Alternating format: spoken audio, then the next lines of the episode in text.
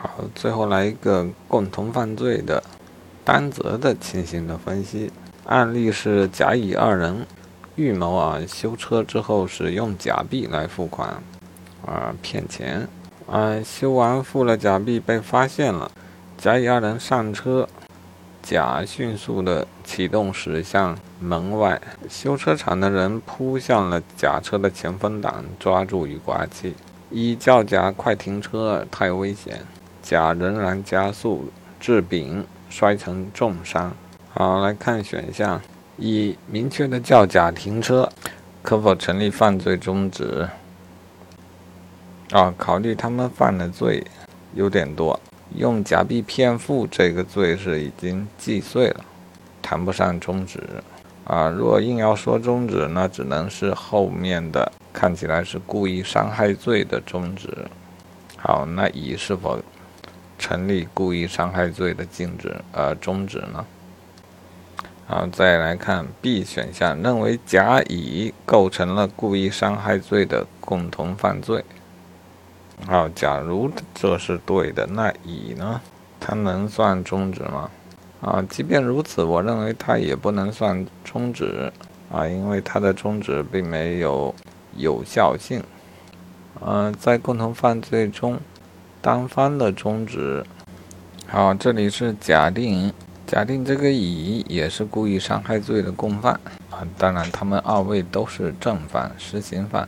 如果作为一个共犯、实行犯需要终止的话，他的有效措施要求是比较高的，既包括自己的终止，也包括阻止其他的共犯的既遂啊，方能算其终止，否则就是一人既遂，全体既遂。好，本题中。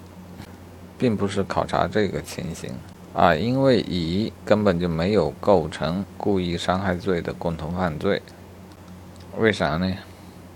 解析说乙不存在故意伤害的故意，甲超出了共同犯罪故意，那乙就根本对于故意伤害罪没有构成共犯，也谈不上终止啊。然后两个选项。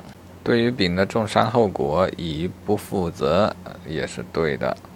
乙没有实施共同伤害的行为，不构成犯罪啊。这个选项有点值得商榷啊。对于共同伤害罪，它是不构成的。嗯，但如果较真的话，因为他使用假币，他不能说他不构成犯罪啊。不过答案认为本选项正确啊，大概他意思指的就是故意伤害罪而已。好，现在要讨论的是什么问题呢？回顾一个案例吧。啊，说是一个绑架案，有一哥们后来要加入啊，这时候已经把人都绑着了。有一哥们后来加入，说要搞点技术活，负责要钱，诸如此类的。啊，于是他就成了绑架罪的共犯。后来情况就有所发展，原来的罪犯吓唬被绑架人，吓唬的有点狠，被绑架人就。破窗而逃，并且不慎摔死了。好，请问这个案例中后加入的这位搞技术支持的绑架犯共犯，是否对致死的结果要担责呢？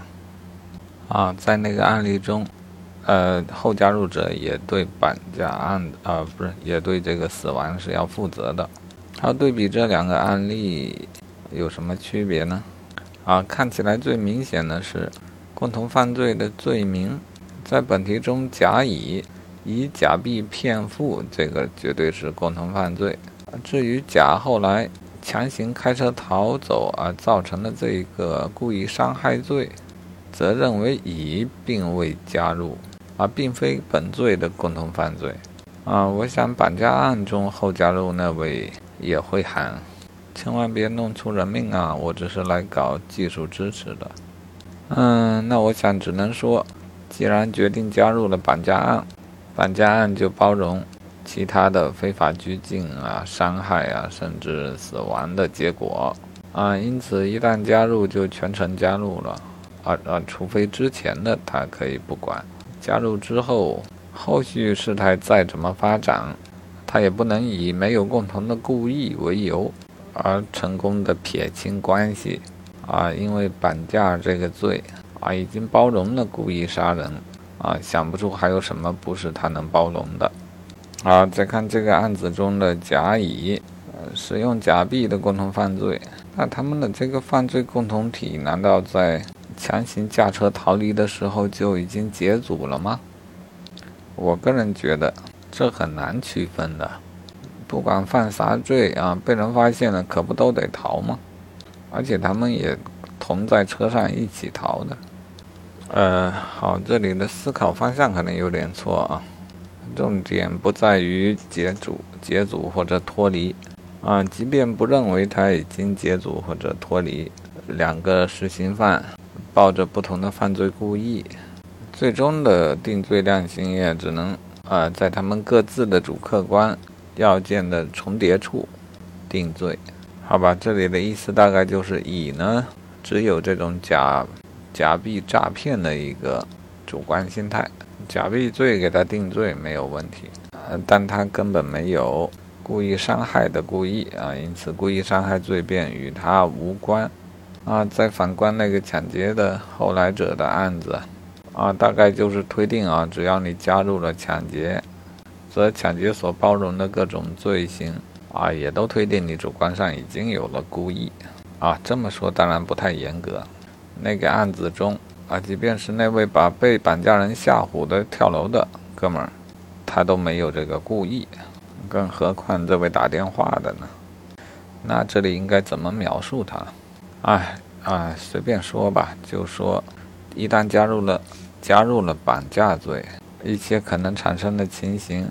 你都不能说我没有这方面的想法，而能将自己摘出来，在共同实施犯罪的期间，所产生的不管是故意的还是意外的后果，都按照共同犯罪来共同承担。好吧，不多扯了，大概就是这么个意思。